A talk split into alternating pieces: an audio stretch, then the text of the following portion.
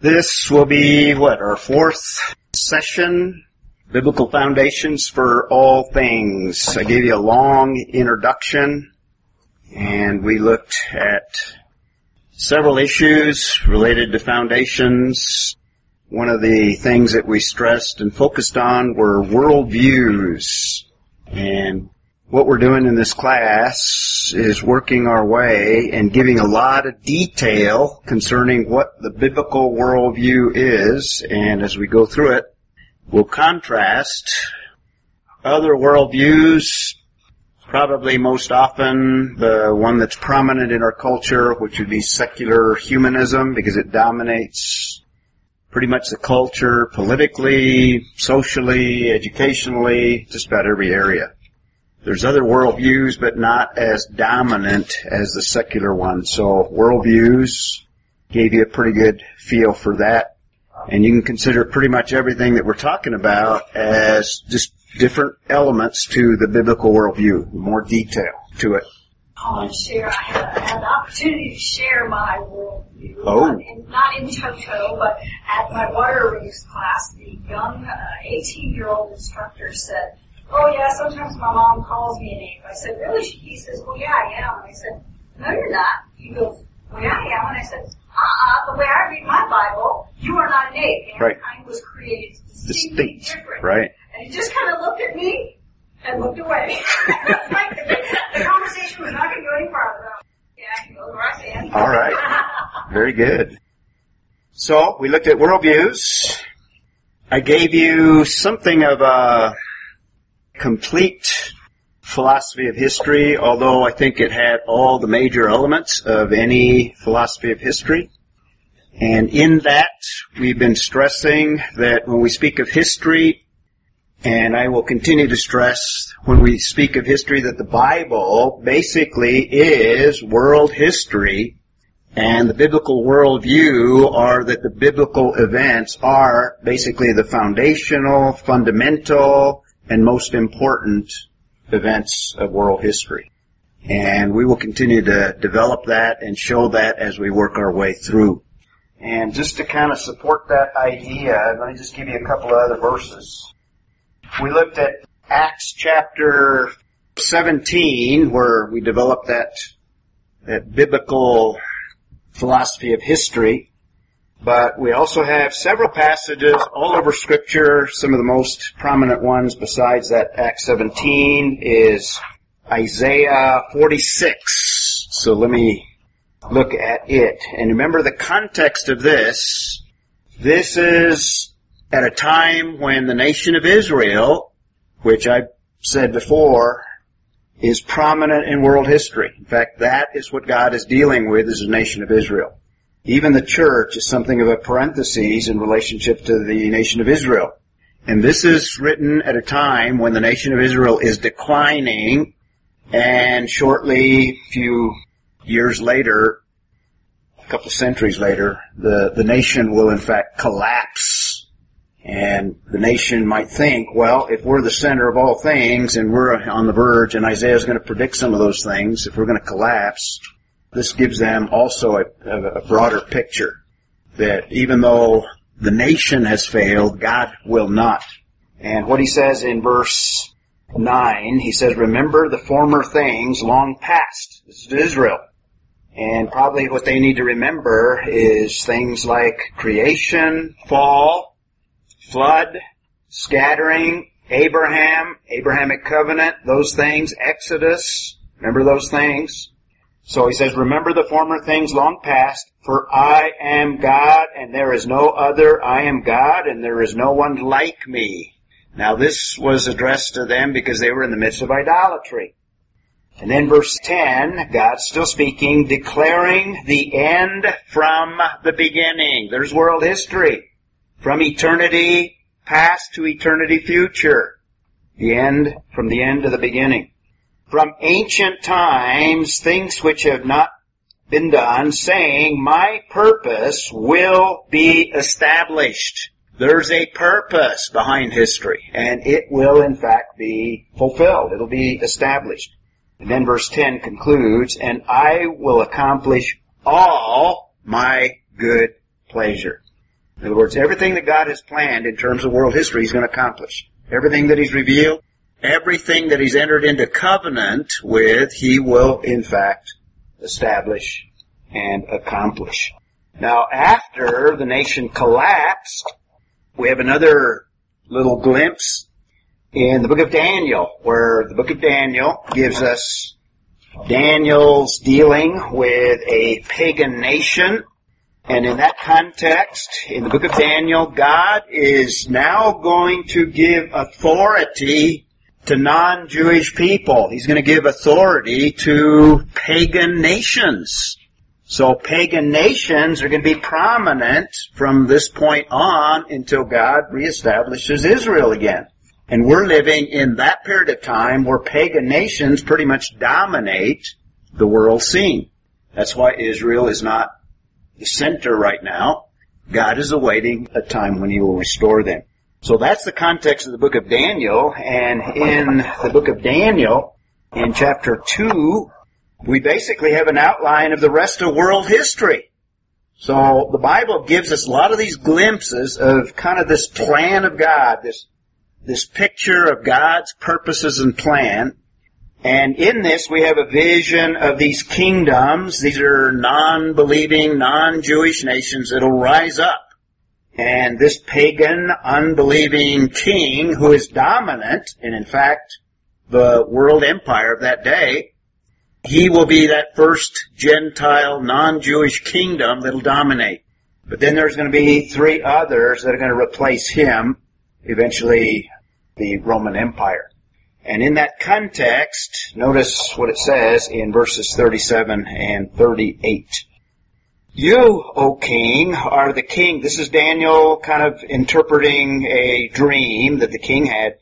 You, O king, are the king of kings to whom the God of heaven has given the kingdom the power, the strength, and the glory. In other words, the ultimate sovereign of the universe has granted to Nebuchadnezzar this sovereignty, this dominion, this power for a period of time to accomplish certain purposes. And most of those purposes relate to not only Israel, but to the rest of the world as well. So Babylon was basically the world empire of that day. And then verse 38, and wherever the sons of men dwell, or the beasts of the field, or the birds of the sky, what does that remind you of? Creation, dominion mandate. In other words, God is sovereign over all, but He delegates to men. First of all, Adam. Now He's delegating to a pagan king who's not a believer. And it goes on. He has given them into your hand and has caused you to rule over them all. So we have kind of the working out of the dominion mandate or the creation mandate, I like to call it, to a pagan king here towards the end of Israel's history. And it says, you are the head of gold in this image that is interpreted by Daniel. So you have Daniel chapter 7, and in this vision, he lays out the rest of world history.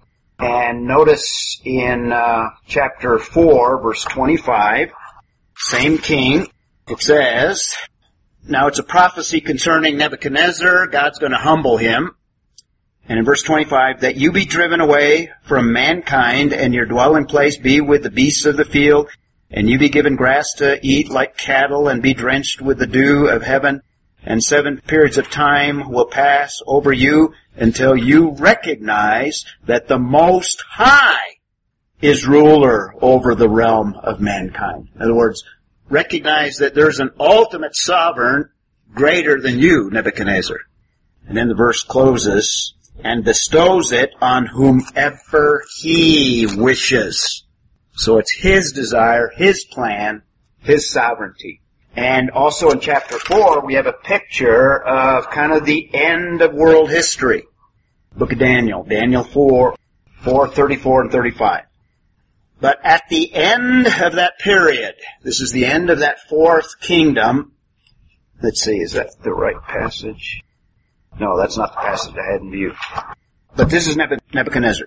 At the end of that period, I, Nebuchadnezzar, raised my eyes toward heaven, and my reason returned to me, and I blessed the Most High. This is after his humbling, and praised and honored him who lives forever, for his dominion is an everlasting dominion. So he learned the lesson. He learned the lesson. And his kingdom endures from generation to generation, and all the inhabitants of the earth are accounted as nothing but he does according to his will in the host of heaven. And notice, this is part of our worldview. There's not only things taking place on earth, but things that take place in the heavens. And God is ruler there as well. And among the inhabitants of earth, and no one can ward off his hand or say to him, what hast thou done? In other words, God is sovereign over history. That's one of the things that we developed in our worldview and in our philosophy of history. In that passage, does that mean we have life somewhere else? Say that again? That passage, life, that life, pertaining to life somewhere and then well, there's a there's a realm outside the physical realm. Is the point I make? Oh, heavens, is it like? No, no. There's just a, there's a spiritual realm where God dwells, and there's other creatures there that God is ruling Oh. over as well and we'll be a part of that realm ultimately after world history. The verse I, I, was thinking about earlier, and the one that I think also comes into play here. Nebuchadnezzar recognizes that God is the ultimate sovereign. Now, after that last kingdom, there's going to be a final kingdom. That's in uh, chapter 2, verses 40, 44, and 45. And in the days of those kings, the God of heaven will set up a kingdom. Now this is at the end of the pagan kingdoms. God's going to set up a kingdom which will never be destroyed. All these others are destroyed. Nebuchadnezzar's is destroyed, destroyed by the Medo-Persians, the Medo-Persians destroyed by the Greeks, the Greeks destroyed by the Romans, and then there's a kind of a interim period and there's a revived Roman Empire and then there's this last kingdom. And that kingdom will never be destroyed and that kingdom, this is the kingdom of God, will not be left for another people. It will crush and put an end to all these kingdoms, but it will itself endure forever inasmuch as you saw that a stone was cut out of the mountain without hands as part of the vision, and that it crushed the iron, the bronze, the clay, the silver, and the gold, the great God has made known to you, King, what will take place in the future, so that the, so the dream is true and its interpretation is trustworthy. So after these Gentile kingdoms are done, the kingdom of God that's the millennial kingdom. That's the final, final kingdom of world history. That's why I put it at the end of world history. So my question was just kind of a convenient thing because when we looked at that passage and um, and God said that He, the interpretation that He gave them as dominion, sovereignty, Yes. all this kind of stuff. Right. Um, so it was actually God granting it to a human king. Um, in the New Testament, Satan is referred to as the power of the air. Talk about Right. his Right. dominion. Yes. Um, was that given at another time? Was that, or was this just a, a partial dominion over certain cultures and that thing that Nebuchadnezzar had while within his dominion over the earth? Yes. The, the latter. Yeah. Yeah. Once man f- fell, we forfeited some aspect of that dominion. Not all of it, but enough of it that Satan is called the God of this world. And then under it, in fact, Daniel also speaks. For example, Daniel 10 and other passages speak of these angelic creatures that basically have influence over nations.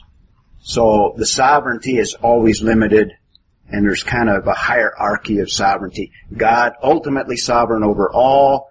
He permits Satan to have some sovereignty and within that mankind and rulers have certain sovereignty as well. Yes. Analyze it correctly. So that's just a little bit of introduction to get us into what we will be looking at today. My goal today is to complete the exegetical portion and the implication portion of the creation event. And we are looking at Genesis 1 and 2, and we completed Genesis 1 last time, and I, and we'll look at chapter 2 primarily today. And then the second major thing that I want to do is give you the apologetic portion relating to creation. And that apologetic portion, there'll be several areas and we'll probably take up most of our time today. So let's just continue where we somewhat left off last time. Again, we're looking at Genesis 1. In the beginning, God created the heavens and the earth. That's the beginning of world history. And we looked all the way through day six last time. And there's a lot of things in day six, not only dealing with land animals, but primarily man, where we have a lot of issues relating to man.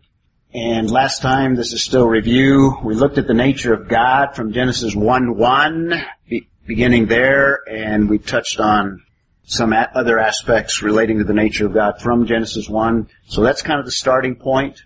We looked at the origin of language as a major implication. We looked at the nature of man, and we will continue touching on it in Genesis 2. In fact, we jumped ahead and looked at Genesis 2 there are a couple of words relating to our nature that are in that passage. We'll look at them again. The purpose of man, very important, and what's very important is this dominion mandate. That's why I kind of remind you with these passages where it works itself out in history. It didn't go away. And we'll find out when we talk about the fall that we're hindered in terms of fulfilling that dominion mandate. So purpose of man, Create, history of creation, we saw that last time. The early history of mankind, beginning in chapter 2, verses 4 through the end of chapter 3. This is just my outline of Genesis. Creation of man, beginning in verse 4 to 25.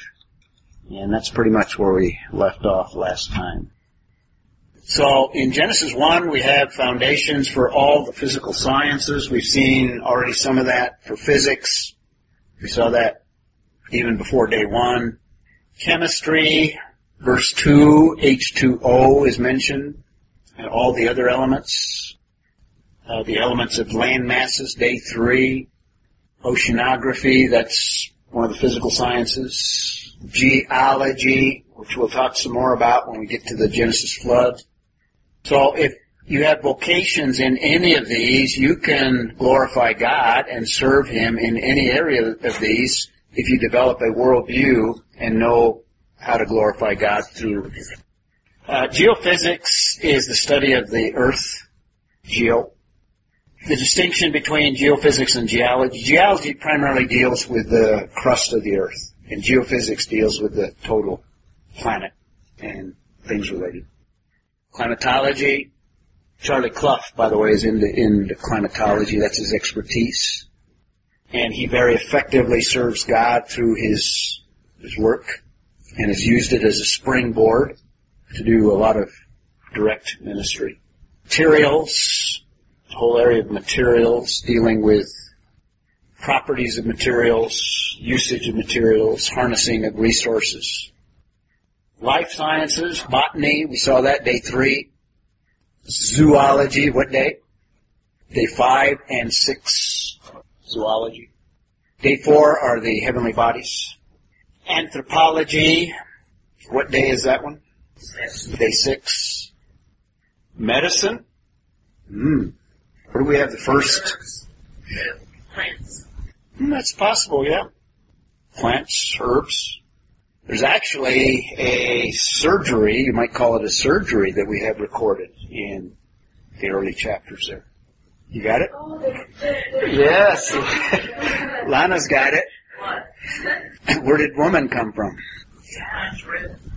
Divine surgery there. Very good. Whole area of medicine. God's the first surgeon. God's the first laborer as well. Because he works for six days. It's kind of the first of everything. First of everything, yeah. Yep. Medicine, alright. He even used anesthesia, uh, divine anesthesia, because he put the man to sleep. Even though this is before the fall, there's probably no pain, but it does say that he put him to sleep. He wanted to see a gory mess, I guess. Biochemistry, that would have to be as early as day three. Genetics, where did we touch on genetics? We touched on it several times. Genetics. Kinds, very good. Min, genetics. And by the way, genetics is a relatively new science. We're just now, in the last 50, 60 years, discovering what Genesis 1 is telling us all along. Whole area of agriculture, which brings a lot of disciplines together, a lot of sciences. Man is to subdue the earth. Very direct way is agriculture. Lots of foundations here. Any one of these could be a paper. Got some ideas now? How about mathematics? Linda's going to give us on that. Okay. Just till just now. We're saving it the best for the end. No, I mean, you never ever have it on any of the lists. Yet mathematics is the foundation. Very It good. describes the foundation of man's thought, Yeah. of the structure of you. Right. Distinctions, numbers. In other words, counting. Oh, that too. Yeah. Yeah, higher math. You're talking about calculus, right? Okay, I want you to find calculus. Biblical basis of calculus. All right. Yeah, God is the one. In fact, He divides time. In other words, time is measured. In fact, all of these sciences are heavily involved in measurements, distinctions that requires mathematics. Mathematics is not just something over here that just exists, and God is over here, and they're separate and distinct. Well, they are separate and distinct.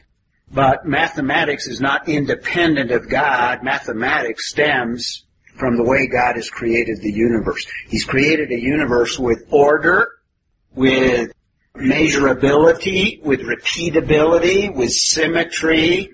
Mathematics simply measures all of those things. So mathematics stems from God's creation. We saw language and linguistics, and we're going to see as we move further culture.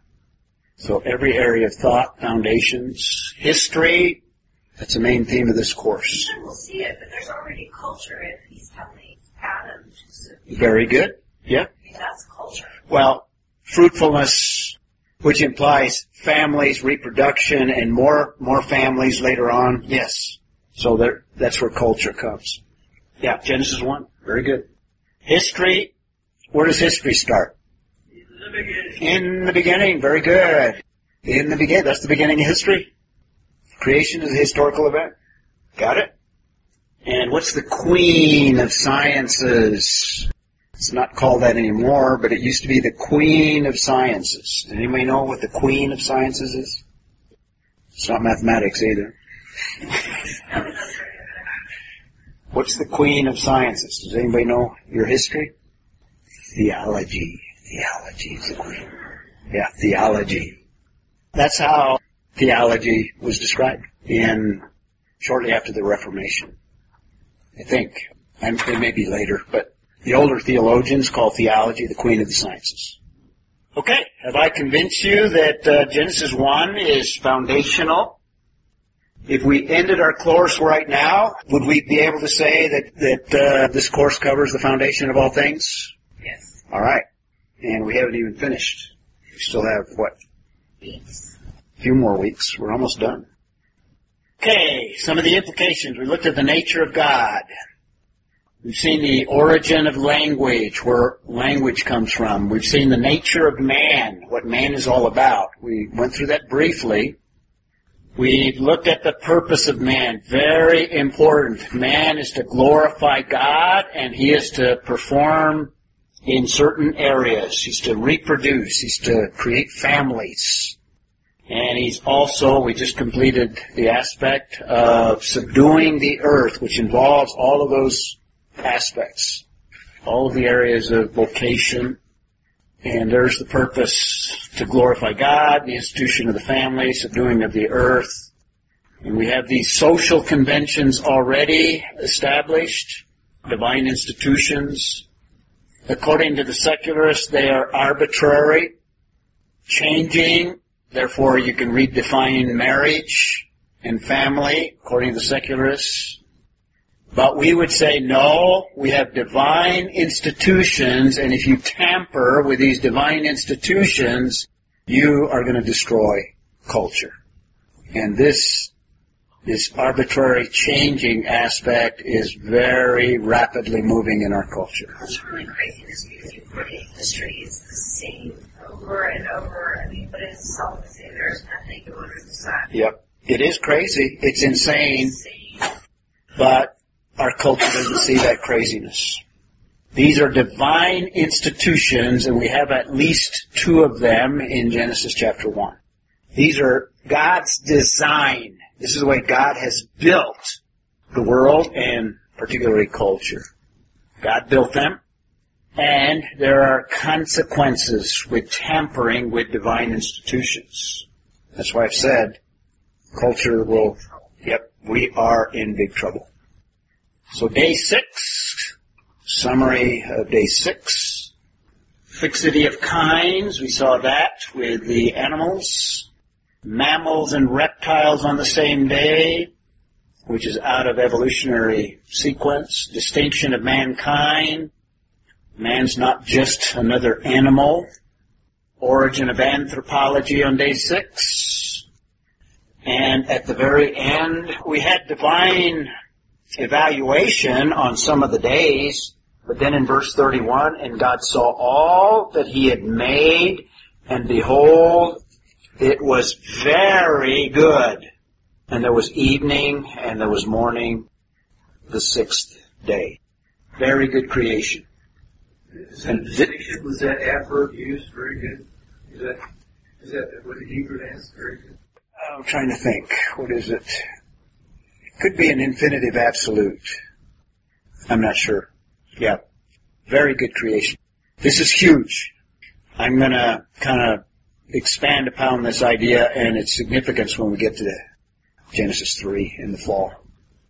So that's primeval history, the beginning of it, history of creation, chapter 1 through chapter 2, verse 3, creation of the universe, verse 1, six days of creation through verse 31.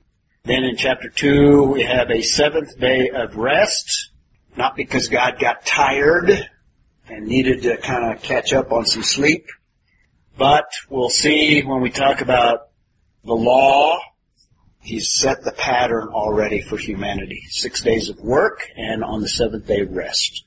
So this anticipates the, the giving of the law.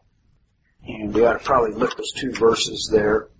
Chapter 2, Thus the heavens and the earth were completed and all their hosts. In other words, the earth has not only been given form, remember it was without form, and it's also been filled with creatures, and before it was empty or void, but now it's filled with creatures. And verse 2, and by the seventh day God completed his work, which goes against progressive creationism. The word is completed. The work he had done, and he rested on the seventh day from all his work which he had done. Then God blessed the seventh day and sanctified. In other words, set that day apart. And under Moses, that day will be set apart to distinguish Israel in its worship on the seventh day. And set that day apart, sanctified it because in it he rested from all his work which God had created and made. There's another use of bara, by the way. In fact, you have both words. Bara, his work which God created, bara, and made. Remember the other Hebrew word? Hebrew vocabulary? You guys didn't get your vocabulary? Asa.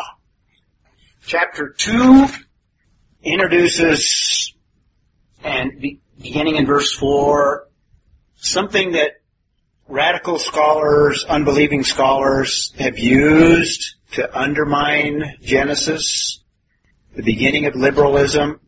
These scholars notice that chapter 1 has some characteristics that are different from some of the characteristics of chapter 2. And they have viewed two creation accounts, which we would say there's only one creation account. One is an expansion and an emphasis of one aspect that is in uh, the first creation account, and I don't even like to distinguish the two. But what these liberal scholars, this is the beginning of liberalism, they began a process that ended up ultimately with totally abandoning the whole Bible. But it began with a, an undermining of Genesis 1. Today we're seeing something similar in the scientific, in more conservative circles, where Genesis 1 is essentially being undermined as well using science. And that's why I make such a big point in terms of coming to the scriptures first and then forming science rather than the other way around. I think the same thing is happening and is just permeating further into the church. You can see how his history, his times, thought that everything revolved around the earth, though, because of the creation account and the focus on the earth. Right. You can see why people Come to that conclusion. right. around the earth. It's Right. And scientific theories change as you get more data. Sure. And Christians can be corrected as well, obviously. Yeah. Okay. Well, let me give you what these scholars observed. Notice in Genesis 1, when it speaks of God, what does it say? Elohim. Every time. And I think it occurs like 33 times. And God said, God blessed, you know, God placed the heavenly bodies, Elohim, Elohim, Elohim, Elohim, only Elohim. Notice what happens beginning in verse 4. This is the account, in other words, another account of the, the heavens and earth when they were created in that day that, did you, do you notice the difference there? You went to four. 2 4. In the day that the, what? Lord God, do you notice that? Lord God made earth and heaven. Is that Yahweh? Yahweh, very good. Yahweh Elohim. And if you look from verse 4 throughout chapter 2, it's never just Elohim, it's Yahweh Elohim. Well, the scholars noticed Yahweh Elohim, and then in verse 5, in the middle there, for the Lord God, or Yahweh Elohim, had not sent rain. Uh, verse 7, thus Yahweh Elohim, verse 8, and Yahweh Elohim, and on and on and on. It's always Yahweh Elohim, the Lord God, as it's translated. They notice that, and then they begin to pick up little other differences, and they say we have two creation accounts. Therefore, we have at least two different authors of the book of Genesis, and they work this way out. The doc, what's called the documentary hypothesis, which has, by the way, been totally discredited by archaeology, for one thing. But this started the whole idea of liberalism, and it started by the undermining of Genesis 1 and 2, and the whole movement of liberalism that went and took, kept doing, kept moving this in this direction. And after they undermined Genesis 1 and 2, they went through the rest of the Bible and totally undermined the rest of the Bible, such that liberalism today just basically throws out the Bible altogether. Started with that. Well, the answer to it in simplicity here is archaeology has, has demonstrated that what we have in Genesis 1 and 2 parallels other literature that was written at the same time as when Moses would have composed this document.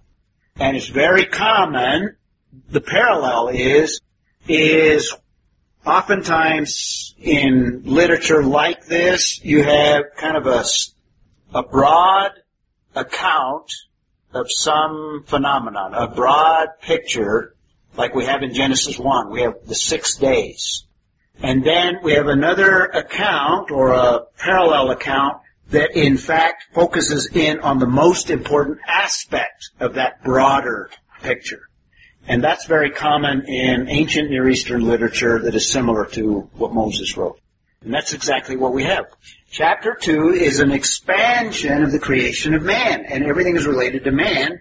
And the reason we have Yahweh Elohim, Elohim is the God that is distinct and separate, the creator God. Yahweh is the God that enters into covenant and has relationships with the creature. So in chapter 2, we have Yahweh because he enters into relationship with man. He speaks with, he creates man, he speaks with him, he gives man responsibility. So we have the immanence of God.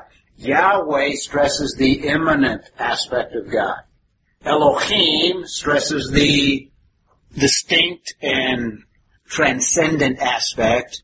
Chapter 2, we have both. We have the God that is the creator, distinct, transcendent God, but we also have the God that interacts with the creation and enters into relationship with Him. So there's a lot of other things where we don't have two accounts. We have an account that supplements and expands. The, the second one expands the first. And the second one assumes the first and just simply adds to it and gives more detail. And there's some elements in the second that are not present because he's, it's got a different purpose. It's to focus on who man is. And you can harmonize the supposed contradictions. These uh, scholars point out the differences, but they can be harmonized. And what they are is these are complementary contrasts that complement one another. They're not evidence of different authorship. Let me give you a summary. We won't look in as much detail in Genesis 2 as we did in Genesis 1. In fact, from here on out, there'll be some passages that we focus more on than others, and in some cases, because there's a lot of material in some areas, we can only spend limited time and we won't be able to look at every verse. So in chapter 2, let's just summarize a few things. We looked at, at the beginning of chapter 2, gives us the seventh day Sabbath, which we looked at last time. And chapter 2, I mentioned also last time, is an expansion of day 6. An expansion of what God gave us in summary form on day 6 in chapter 1. And again, chapter 2 is still the pre-fall world. So everything is still very good. Although it's interesting, it does refer to something that is not good in chapter 2. But it's not good, not in the sense of evil, but more, we'll look at that verse, verse 19, but more in the sense of incompleteness. So it's not complete yet. So this is all pre-fall world. And these are some of the conditions at the end of chapter 1. We have everything very good. Everything's very good. Now we can't even imagine what a world would look like because we have no way of relating to a world where there's no decay, there's no degeneration, there's no evil, there's no sin. Everything is very good. And that involves the uh, physical world as well. This is very, very important in our worldview. Verse 5, let's read it. First thing it mentions, now no shrub of the field was yet in the earth. Now he's not talking in totality. Now the critics, remember I gave you a little brief introduction to how the critics kind of see two accounts here and they camp on these differences between Genesis 1 and Genesis 2. And they say, ah, okay, look, there's no, everything's out of order, it's not the same. And in verse 5 it says that there's no shrub of the field. Well, what it's dealing with is with a particular portion of the earth that is going to be expanded on later on. Probably refers to the garden that God is going to give responsibility to man. So that garden has not been cultivated and planted yet. So that's, I think, what verse 5 is referring to. It's not talking about, okay, day 3 hasn't taken place yet. Remember, it's day 3 where we have shrubs and other plants. So he says, uh, no shrubs of the earth of the field was yet in the earth. A lack of plants, no plant of the field had yet sprouted. And I think again, this is a, in a limited, isolated part of the earth.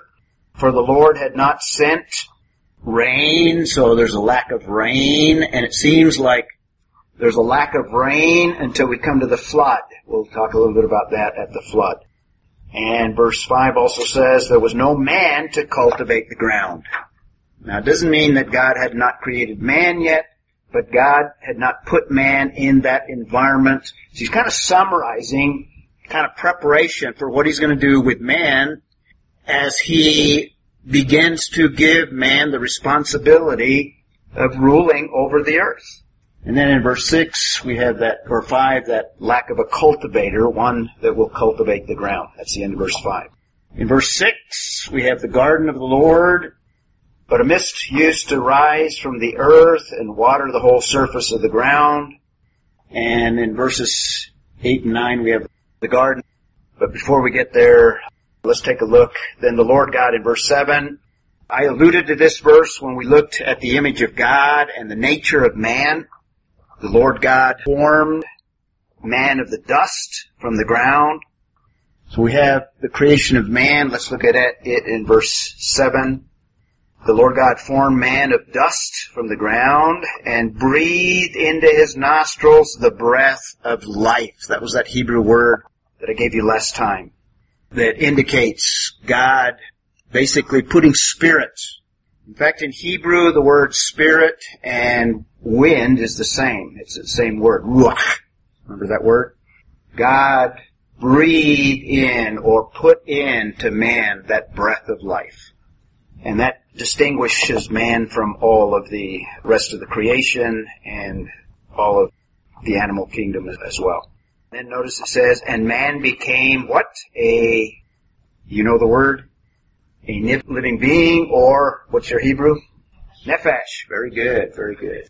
So the word, when it says in verse 7, formed, this is the word of a potter that takes clay and molds it.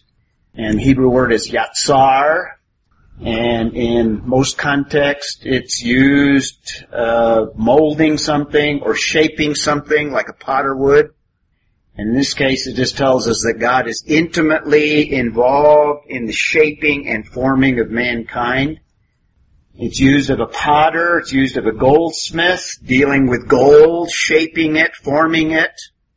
And in this context, it's used of God himself in relationship to mankind. And then we have a creation mandate. That's verses 8 and 9. And the Lord God planted a garden toward the east in Eden, and there he placed the man whom he had formed. So now we have the cultivator, the one that's going to rule over this garden. And out of the ground the Lord God caused to grow every tree that is pleasing to the sight and good for food. This is within the garden. This is within that context that is mentioned in verse 8. The Lord planted a garden toward the east. So it's a particular specific location, east in Eden. So it's not the entire planet yet. God had intended for man to deal with a portion and as he multiplies and fills the earth, then his descendants will occupy the rest of the planet. That seems to be God's intention. So, verse 9, so he caused to grow every tree that is pleasing to the sight and good for food, the tree of tree of life, also in the midst of the garden, and the tree of the knowledge of good and evil. Two very important trees are called attention to. And in the next two verses are these peculiar rivers. Now a river flowed out of Eden to water the garden. From there it divided and became four rivers. The name of the first is Pishon. It flows around the whole land of Havilah, where there's gold, and the gold of that land is good. Bdellium and onyx stone are there. And the name of the second river is Gihon. It flows around the whole land of Cush. And the name of the third river is Tigris. It flows east of Assyria. And the fourth river is the Euphrates. Now, what's important about those, this is a historical account. We're going to talk about attacks on Genesis later on. Little details like this tell you there are specific places with specific name, with specific descriptions that have physical characteristics. This is not once upon a time. This is not mythical. This is historical narrative. These rivers, however, are peculiar. They're, they're unusual. Did you notice anything about them? What's peculiar about these rivers? They all flow out of Eden. Okay, they flow out. Source of four rivers. Okay. Kind of strange. River, yeah, that's strange. Rivers in the way that we understand rivers, basically you have uh, rivers that come out of a mountain into streams and they join and they meet and eventually they end up in the ocean. That's the way we have rivers today. So they flow into larger rivers and bodies of water. This river, somehow, it has kind of a source of some sort and it goes in four different directions, which is a little bit strange. We'll come back to this when we talk about the Genesis flood because there's going to be conditions after the Genesis flood that are radically different from before. That's one of the points I'm going to make. And this is one of the things that we'll look at. Just thought I'd mention it just ahead of time. Okay, what we're really interested in, however, at this point is verses 15 and 16. But first of all, we have this creation mandate, and notice that creation mandate in verses 8 and 9 is somewhat an expansion of what we had in Genesis 1, verse 28. Now, man is to care for and take care of this part of the earth that God gave him. He has sovereignty over it. He's to take care of it. He's to manage it. He's to harness it. He's to subdue it. And then we have the command, because man is, has volition. Then the Lord God took the man and put him into the Garden of Eden to cultivate it and to keep it. There's the creation mandate. And then 16, the command, and the Lord God commanded the man saying, from any tree, and notice that. We'll come back to that when we get to Genesis 3. From any tree of the garden you may eat freely. In other words, you have these thousands of trees. I don't know how many fruit trees there are in existence today, but all of them and maybe even more may have been present in this garden. And God says from any of these trees, thousands of them, you can eat till you get sick. of course, there's no sickness before the fall, but you can eat and eat and eat, eat freely. That's an infinitive absolute. And what an infinitive absolute, it uses the noun form and the verb form together. And it has the idea is you can eat eating. In other words, just keep on eating. You can eat by keep on eating. That's the idea of it there. Translated freely eat to give you that idea of this ongoing, just however much you want. And the reason I'm highlighting this is because the language is going to be changed when we get to Genesis chapter 3. Language is going to be distorted. And, and keep in mind, a lot of these details are going to be different after the fall, and they'll be different after the flood. That's one of the main points I'm going to make as well. But what I'm stressing here is just the uh, the abundance available and the freeness of being able to eat. This will come back. I'll remind you of it. And then in verse 17, we just have one restriction. But from the tree of the knowledge of good and evil you shall not eat, for in the day that you eat from it you shall, and we have a similar construction here, you shall surely die. It's another infinitive absolute in the Hebrew text. And you have the noun for death and the verb for dying together. So the idea is you will die dead is the idea of the word, the infinitive absolute. Kind of an absolute. Infinitive absolute in Hebrew. So that's the idea. Uh, and in the day that you eat from it, you shall sure, you shall surely die or you shall die dead. In other words, you will be done. Did you say infinitive absolute is the same eat eating, hmm die dead? So that The construction, the grammatical construction are described as infinitive absolutes. Different words, right, right. different words, yeah. But it's the idea of Eating while, or eat, continuous. I mean, Yeah. for, uh, this is a way that I plan to take care of you. And then dying, you shall surely die, means that it is going to continue to happen. And that kind of helps me Mm. understand. the infinitive absolute, yeah, the infinitive absolute doesn't necessarily, it, what it's stressing is more the definiteness of it in both cases. In other words, the eating is just as much as you want to, and the dying is, you know, final and, and, and definite. The definiteness is more the stress on it. Before the fall of this tree of life. No, this is the tree of the knowledge of good and, oh, the tree of life as well. Life they could hmm hmm the fall. And that'll come into play in Genesis 3 as well. We'll come back to that as well. Very, very good observation. So that's the command, because man is not made as a robot. He has volition, and he, God desires a relationship with man that is free. And Adam and Eve were free, had free volition. And I would say They're the only ones that really have free volition, except for Jesus Christ. But that's a theological conclusion. Go off on that some other day. And very importantly, we have creation of woman. In verse 18, then the Lord God said, it is not good. For the very first time, something's not good. And it's more of a situational not good in, in that the, the creation is incomplete without woman. Not necessarily evil, but incomplete.